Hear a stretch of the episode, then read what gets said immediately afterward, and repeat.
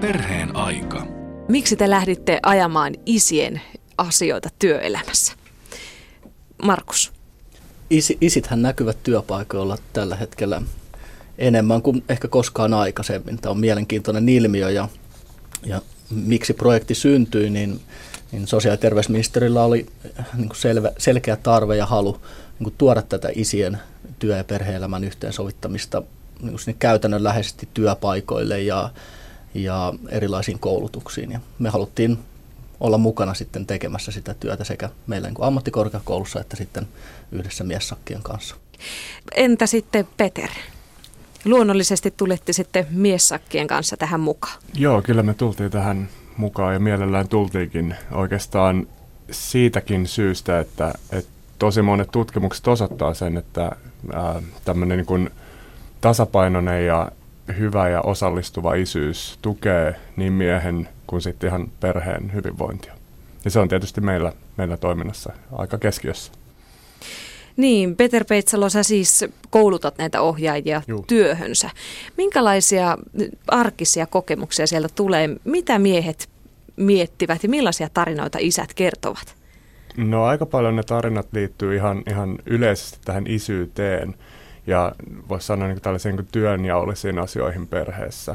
Et siinä mielessä tämä, tämä projekti taas sitten, kun otetaan niin työelämä, työelämä mukaan, niin, niin totta kai se työelämän mukaan tulla vaikuttaa luonnollisesti myös siihen, että kuka, kuka perheessä käyttää aikaa siihen ikään kuin perheeseen ja lapsiin. Et siinä mielessä niin, niin tota, tämä niin isien tukeminen ja voisi sanoa kannustaminenkin myös niin käyttämään aikaa perheessä, niin, niin se on tärkeää. Markus, onko samanlaisia kokemuksia sulla? No kyllä on. Eli ju, juuri näin se on, että pariskunta, perhe, joka odottaa lasta, niin käy sitä keskustelua, että kuka hoitaa lasta kotona, kuka tekee työtä, missä vaiheessa lapsi menee mahdollisesti päivähoitoon tai mitkä ne kummankin puolison intressit on. on samaa mieltä Peterin kanssa, että myös miesten tarpeet ja toiveet yhdistää työtä ja perhettä niin on selvästi muuttumassa, että myös miehet haluavat osallistua sen pienen lapsen ja vähän isomman lapsen mm. kanssa olemiseen. Mm, no isät haluavat sitä, mutta entä sitten se työilmapiiri työpaikoilla? Miten se on muuttunut? Minkälainen se on? Se varmaan riittyy niin to, aika pitkälti ehkä toimialoihin, että, että siis monilla aloilla on selkeästi tapahtunut muutosta ja, ja niin kuin voisi sanoa, että alasta riippuen, niin, niin miesten on niin kuin helpompi jäädä kotiin ja se on helpompi perustella. Sitten ehkä tällaisilla niin kuin kauhean, mitä mä sanoisin, perinteisillä miesaloilla, niin, niin se on vielä, vielä niin kuin pitkälti semmoinen niin kuin erikoinen asia. Ja sitä tää, ihmetellään siis. Joo, sitä ihmetellään. Et, et, et, et, et tokikin niin kuin ihan siis pääsääntöisesti voisi sanoa, että et niin kuin mitä miehet on kertoneet, että niin kuin myönteisesti siihen suhtaudutaan, mutta mut tokikin siitä sitten heitetään ehkä vähän enemmän huulta. Kun taas sitten jos ajatellaan, että et, et nainen ilmoittaa, että hän jää kotiin, niin ei se ole mikään ihmeellinen asia. Että, et, et, et siinä mielessä niin kuin, tota, ilmapiiri on muuttunut, mutta kyllä vähän töitäkin joutuu vielä tekemään sen eteen. Juuri näin, että Suomessa suurin osa miehistä työskentelee yrityksissä, pienissä ja keskisuurissa yrityksissä ja, ja silloin yrityksen johtajan ja, ja esimiesten asenne, oma esimerkki, ihan niin kuin suorat sanalliset ja, ja sanattomat viestit, niin vaikuttaa siihen, että onko firmassa isämyönteinen ilmapiiri, uskalletaanko, halutaanko pitää perhevapaita. Ja, ja nyt tämän projektin puitteissa niin ollaan huomattu, että, että seinän toisella puolella olevissa firmoissa voi olla hyvin erilainen ilmapiiri, vaikka he tekevät hyvin samantyyppistä työtä, johtuen siitä pomon asenteesta ja, ja siitä kulttuurista, joka sinne on, on jo niin kuin aikaisemmin luotu.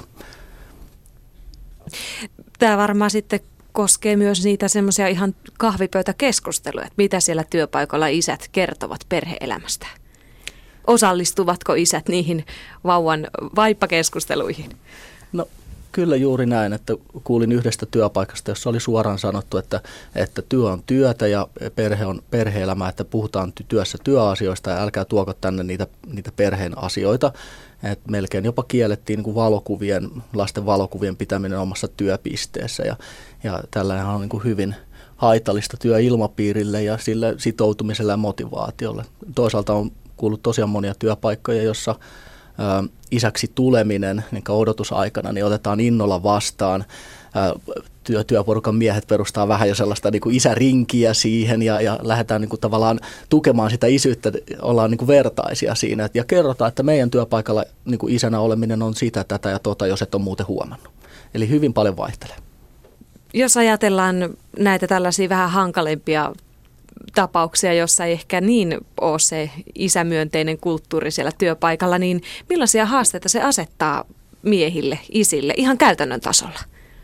Kyllä mä ajattelen, että pitkälti ihan tämä niin työn ja perheen yhteensovittaminen, että, että jos työpaikalla ää, se joustaminen on jotenkin niin kuin hankala, että jos lapsi sairastuu tai, tai on, on vanhempailtaa tai jotain tämmöistä, niin, niin totta kai se on silloin niin kuin iso kysymys niin kuin miehelle, että miten, miten hän pystyy niin kuin nämä, voisi sanoa niin kuin erilaiset asiat, erilaiset niin kuin tärkeät asiat hoitamaan. Että miten, niin kuin tietysti työ on tärkeä asia, miten hän pystyy työnsä hoitaa hyvin, mutta sitten samalla on tämä niin kuin, ää, suhde lapseen ja toisaalta taas ihan niin kuin siinä perhe-elämään, että et, et miten, miten nämä saa sovitettua.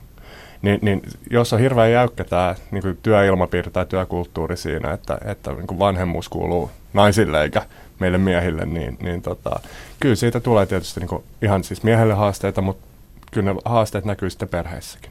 Mm. Ja onko Markus yhtä helppo miesten jäädä sairaalapsen kanssa kotiin kuin äitien?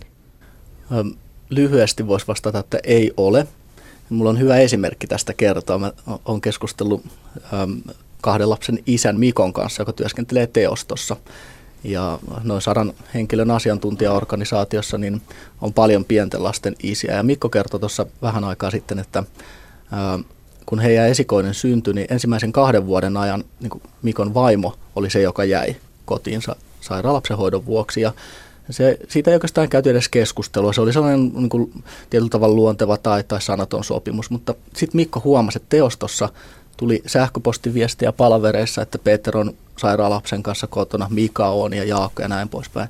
Tavallaan aukesi silmät, hei, että, että se on ok mun työpaikalla, että, että mäkin voisin jäädä. Sitten heräsi se ajatus, että hetkinen, että että, että mä haluaisinkin isänä olla se, joka hoitaa ja antaa mehua ja, ja silittää sitä lasta, jotta mun isä-lapsisuhde voisi myös niin kuin saada sitä sellaista arjen kokemusta. Ja, ja nyt Mikolla ja hänen vaimolla heillä on kaksi lasta ja, ja tota, he vuorottelevat, sovittelee vähän työtehtävien mukaan sitten, että kumpi voi jäädä. Mutta työpaikan kulttuurilla oli tässäkin tapauksessa ja niillä esimerkkeillä – erittäin keskeinen rooli. Tämä oli minusta hyvä, innostava esimerkki ihan se niin kuin oikeasta työpaikasta.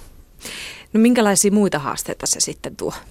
No työkulttuurihan on monesti aika kirjoittamaton, mutta kumminkin niin, että jokainen työpaikalla tietää, että, että näin se meillä on. Ja, ja yksi asia nuorten miesten elämässä on tietenkin uralla eteneminen. Öö, saanko mä vastuuta lisää, että joku henkilö jäämässä eläkkeelle, kuka siihen valitaan. Mä oon ehkä vähän ymmärtänyt, että se voisin olla minä taikka sitten toi Peter. Ää, mitä valintoja mä teen, jotta mä saan sen esimiesaseman. Onko työn ja perheen yhteensovittaminen se este sille uralla etenemiselle tai vastuuden saamiselle, niin käytännössä jokainen isä, ketä mä on, on haastatellut ja kysynyt, niin pystyy mä kertomaan mulle, että miten hänen omalla työpaikallaan se on. Ja, ja sehän on sellainen yksi työkulttuurin iso asia, jota miehet pohtii. Miten mä oon töissä, miten mä oon kotona, miten mun ura etenee. Tässä on yksi iso haaste monelle työpaikalle, koska tiedetään, että väkeä jää eläkkeelle aika paljon. Perheen aika. No minkälaisia keinoja teillä on siihen, että tämä, tämä saataisiin muuttumaan niin, että myös isät voivat pitää vanhempainvapaita ja isyyslomia siinä, missä äiditkin?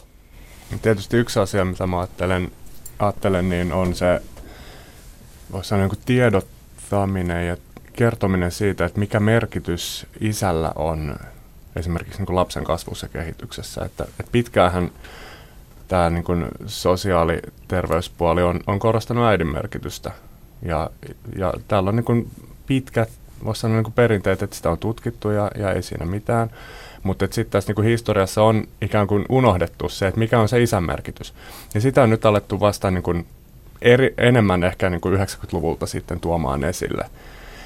Ja, ja jotenkin mä ajattelen sitä, että, että kun miehet ja naiset sitten miettii, että kuka jää kotiin ja kuka on lapsen kanssa, niin jo ihan niin kuin tässä perheessä niin kuin se usein lähtee siitä liikkeelle, että no, että äitihän se on se tärkeämpi asia. Koska tätä ollaan toitotettu niin kuin vuosikymmenet, että se äiti on se Pidetään tärkeämpi. itsestäänselvyytenä. Et, et, et se on niin kuin perheissä tietysti tämä niin kuin yksi lähtökohta. Ja sitten tämä sama, voisi sanoa niin kuin olettamus on myös niin kuin työpaikoilla. Että et ihmiset ajattelee jotenkin näin, että et, et lapselle niin äiti olisi tärkeämpi kuin isä. Vaikka se oikeastaan menee niin, että, että ne merkitykset on osittain erilaisia. Että et, et isät antaa lapselle tiettyjä asioita, mihin mihin äidit ei ehkä samalla tavalla pysty ja toisinpäin. Et siinä mielessä näitä ei pysty oikein niin arvottaa, että kumpi nyt sitten on tärkeämpää.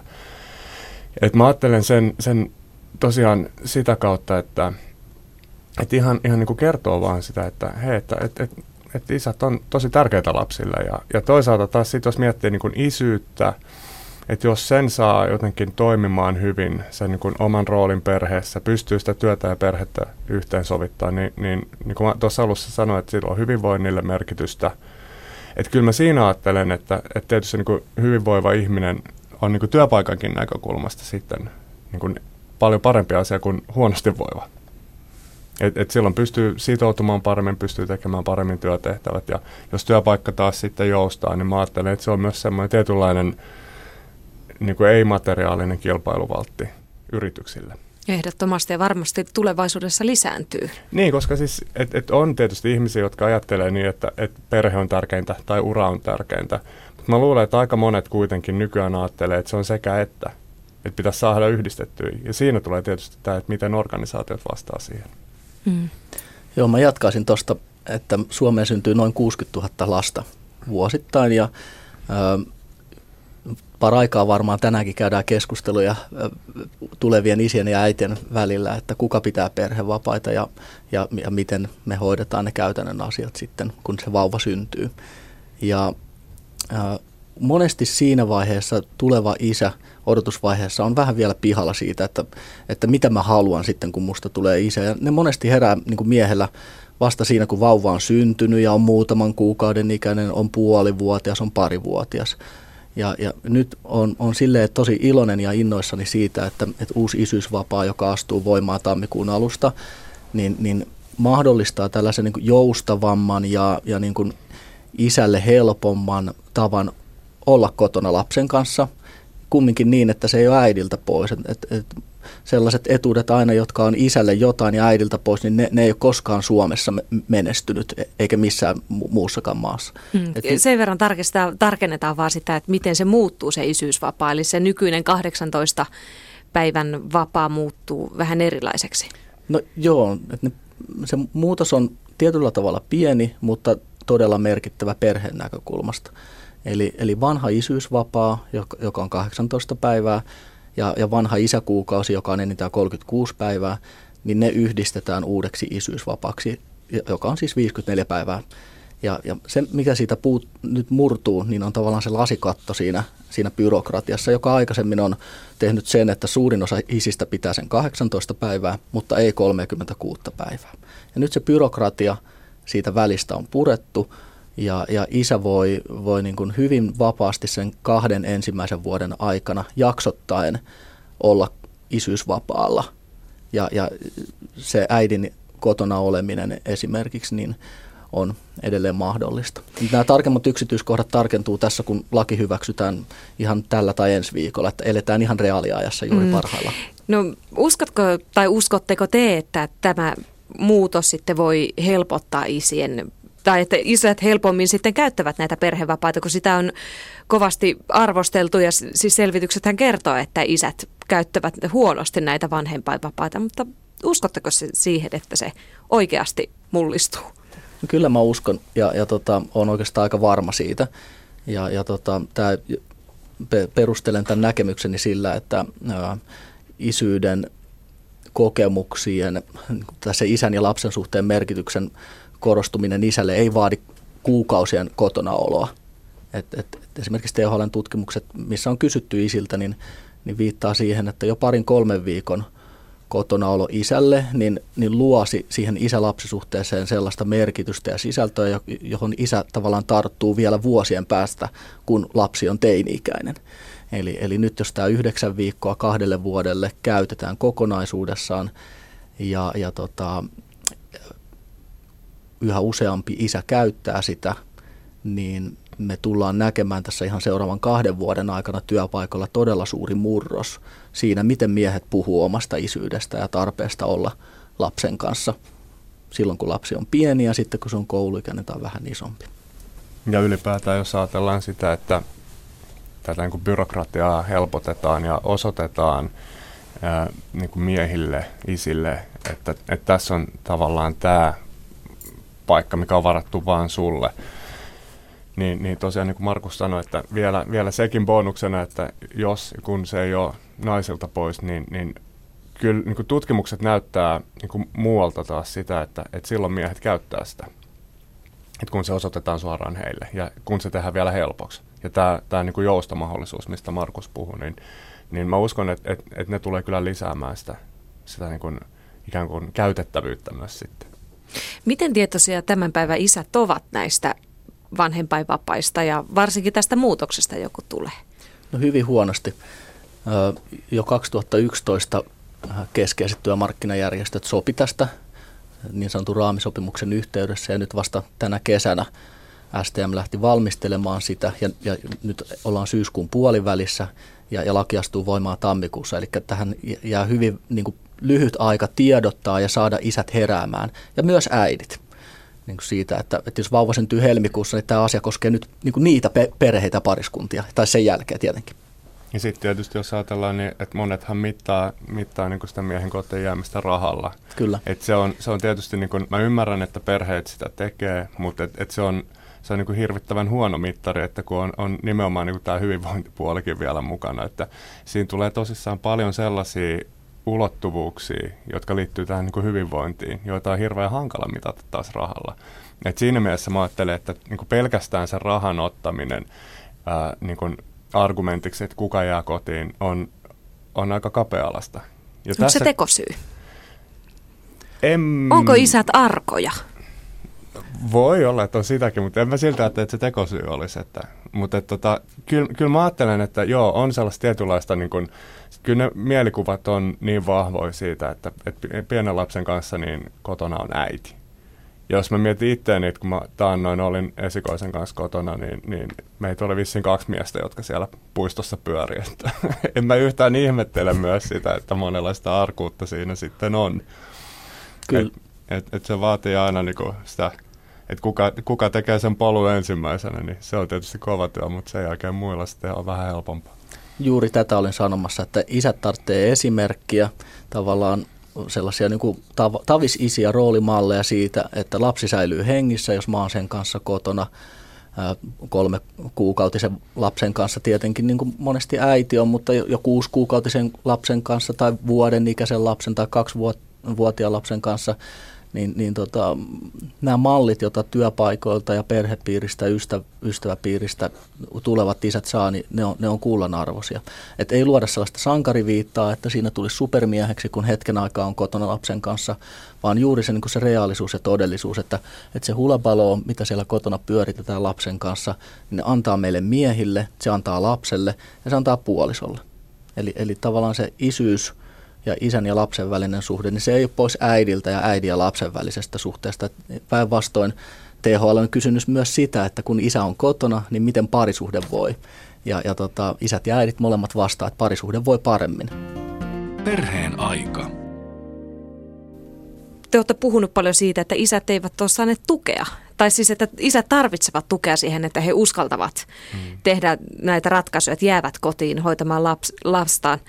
Miten, millaista tukea tänä päivänä voi saada? Toki miessakeilta ja tämän projektin myötä, isänä työelämässä projektin myötä tukea voi saada, mutta miten helposti oikeasti mies voi hakea tukea isyyteen? Mä ajattelen, että, että toi on, toi on niin semmoinen iso kysymys, että, että tietysti niin kuin tukeahan on olemassa, että on, on niin kaiken maailman järjestöjä ja toimintaa pikkulapsiperheille. Ähm, mutta et, et enemmän mä ajattelen sitä, kun mä viittasin tähän niin kuin puistossa olemiseen, niin, niin tota, se, se niin kuin isoin kysymys mun mielestä niin kuin miesten näkökulmasta ja tuoreiden isien näkökulmasta on se, että et tyypillisesti miehet ei ole keskenään puhunut näistä asioista, tämmöistä niin kuin henkilökohtaisista asioista tai perheen sisäisistä asioista tai, tai ehkä siitä, että minkälaisia haasteita lapsen kanssa olemiseen liittyy. Ja tässä mä ajattelen, että se, niin kuin, se iso kysymys on se, että miten saisi miehille näitä niin kuin ihan kaveriverkostoja ää, niin kuin ikään kuin muutettua sellaiseksi, että, että niissä pystyisi puhumaan myös tämmöisistä asioista aikaisempaa enemmän. Että tämä on tullut selkeästi meillä näissä niin kuin, ää, isäryhmissä esille. Mutta mikä tässä on, koska jos ajatellaan, että naisesta tulee äiti, eihän mm. hänelläkään ole näitä verkostoja etukäteen.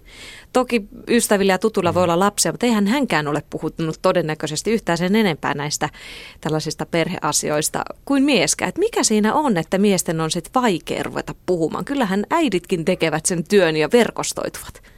Naiset se onnistuu luontaisemmin paremmin.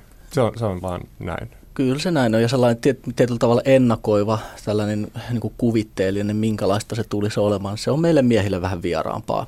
Et, et se niin kuin konkretisoituu siinä, niin on nähnyt valokuvia ja, ja niin kuin kuullut, kuullut tarinoita ja, ja itse kahden lapsen isänä tiedän, että kun synnytyssalissa saa ensimmäistä kertaa sen lapsen syliin, niin kaikki se, ne unelmat ja ne, ne mielikuvat, ne konkretisoituu siihen ja ne, ne on elämän liikuttavimpia hetkiä. Ja, ja niin kuin siinä niin kuin moni, moni muu asia unohtuu ja, ja, ja kun niihin muistoihin palaa, niin, niin jollain tavalla pääsee vieläkin siihen fiilikseen Hymy sisään. tulee korville. Joo, kyllä. Niin, niin, niin tavallaan se mies lähtee puhumaan sitä omaa kokemusmaailmaansa sitä mukaan, kun se niin kuin lapsi kasvaa siinä. Ja, ja monesti se, sanotaan ehkä niin kuin isyys on jollain tavalla tapetilla siellä, kun lapsi on yhdeksän kuukautta, vuoden, kolme vuotta. Jollekin se kouluun meno aika on vasta sitä aikaa, jolloin isyys jollain tavalla tulee niin kuin itselle niin kuin ajankohtaiseksi niin kuin pohdittavaksi. Mutta on, on sitä mieltä, että isyyttä tarvitsee tukea. Ja kysyt, että miten sitä voi tukea, niin, niin me on projektissa myös niin kuin ajateltu myös niin, että me halutaan valmentaa ja kouluttaa ja keskustella neuvolatyöntekijöiden kanssa, sosiaalityöntekijöiden kanssa näissä meidän isän lapselle koulutuksissa. Että me päivän ajan puhutaan isyydestä, isäasiantuntijat, isätyöntekijät, isät ja, ja sitten isiä kohtaavat ammattilaiset. Et, et valitettavasti on niin, että Suomessa isyys on hyvin polarisoitunut. Meillä on, on niin todella huonosti isyyttään hoitavia, joilla isyys on hukassa. Siellä on alkoholismia, työttömyyttä, perheväkivaltaa. Että et, et isä vaan lisää perheen pahoinvointia. Sitten toinen ääripää on, on hoivaava, osallistuva isä, joka aktiivisesti haluaa niin kuin olla tasavertainen vanhempi ja, ja niin kuin, pystyy tavallaan osallistumaan niihin arjen, arjen hoidon juttuihin. Nämä ääripäät on täysin räikeät. Ja, ja me halutaan tämän projektin puitteissa paitsi niin kuin nostaa esille, että isyys ei ole tällä hetkellä vielä kuosissa, ääripäät on liian kaukana toisistaan. Ja toisaalta, että miten neuvoloissa, miten sosiaalityöntekijät, kun he kohtaa isiä, niin, niin voivat niin tukea isää siinä tilanteessa, missä hän on, riippumatta siitä, että mikä se isyyden tilanne tällä hetkellä on.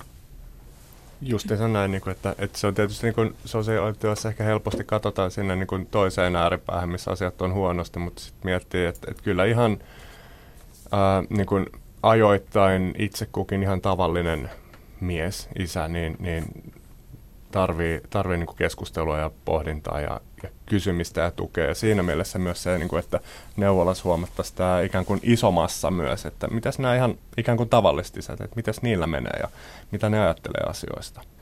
Ilman, että niin kuin lähtee niin kuin miettimään sitä, että onko tässä nyt jostain ongelmasta erityisesti kyse. Mm. Sen verran tähän lisää vielä, että Peter ja minä ollaan kirjoittamassa esimerkiksi työterveyshoitajalehteen ja artikkelia, jossa esimerkkini Mikko teostosta kertoo omista isäkokemuksistaan ja, ja myös nämä niin kuin hänen seitsemän vuoden takaiset kokemukset siitä isäksi tulemisesta neuvolassa, niin on edelleen hänelle niin kuin, niin kuin mielessä ja, ja niin kuin olemassa. Ja, ja se isyyden tukeminen esimerkiksi työterveyshuollossa on yksi asia, jota, jota niin kuin tässä maassa ei vielä ole riittävästi huomioitu. Eli kun mies tulee kipeän selän takia tai, tai flunssan takia tai jonkun muun takia, niin kyllä työterveyshoitaja tai lääkäri niin kuin näkee, että on pienen lapsen isä, niin, niin, niin siinä tilanteessa kannattaisi niin kuin antaa isälle mahdollisuus kysymällä, että hei, miten muuten niin kuin elämässä kokonaisuutena menee, teillä on pieni lapsi, miten sä jaksat, ja, ja tota, sitten hetki hiljaa antaa miehelle puheenvuoro. Sitä ei ikin tiedä, että mi, mi, mikä se todellinen tilanne sen kipeän selän takana on. Millainen on sitten se isäystävällinen työpaikka? Milloin suomalaiset työpaikat ovat isäystävällisiä? Tätä ei ole vielä ihan tarkkaan määritelty, mutta mä ajattelen sen sillä tavalla, että kun työntekijä itse kokee, että hänen on hyvä olla isänä täällä, työ, että työpaikka huomioi hänet perheellisenä, taikka niin, että, että mulla ei vielä ole lapsia, mutta mä ajattelen, että, että jos mulla joskus tulee, niin mä pystyn edelleen olemaan tässä työpaikassa, että ei mun tarvitse vaihtaa tuohon seinän toiselle puolelle. Se on hyvin kokemusperäinen niin kuin työkulttuuriin liittyvät asiat yleensäkin. Toki on olemassa listoja, jossa voidaan niin katsoa, että jos näistä kymmenestä asiasta viisi toteutuu, niin voidaan sanoa, että leima tuohon te olette isäystävällisiä. Mutta mä tota, painottaisin näitä isien, isien ja esimiesten kokemuksia ja asenteita. Peter. Joo, kyllä mä ajattelen aika pitkälti samalla tavalla, että, että, että jos, se, ää, jos työpaikalla pyritään tukemaan miehiä työn ja perheen yhteensovittamisessa, niin, niin kyllä mä silloin ajattelen, että se, se niin kuin lähtökohtaisesti voisi olla sitä. Tokikin sitten tulee nämä yksilölliset kokemukset, että joku tarvii enemmän tukea kuin joku toinen. Voi olla, että kotona on, on, on sairas lapsi tai erityislapsi tai muuta, mutta tota, pääsääntöisesti, että et työpaikalla on ehkä tiedostettu ja, ja pyritään niin kuin, tukemaan työntekijää sitten tässä niin työ- ja perheen yhteensovittamisessa, niin silloin, silloin se varmasti on sitä isäystävällistä työkulttuuria.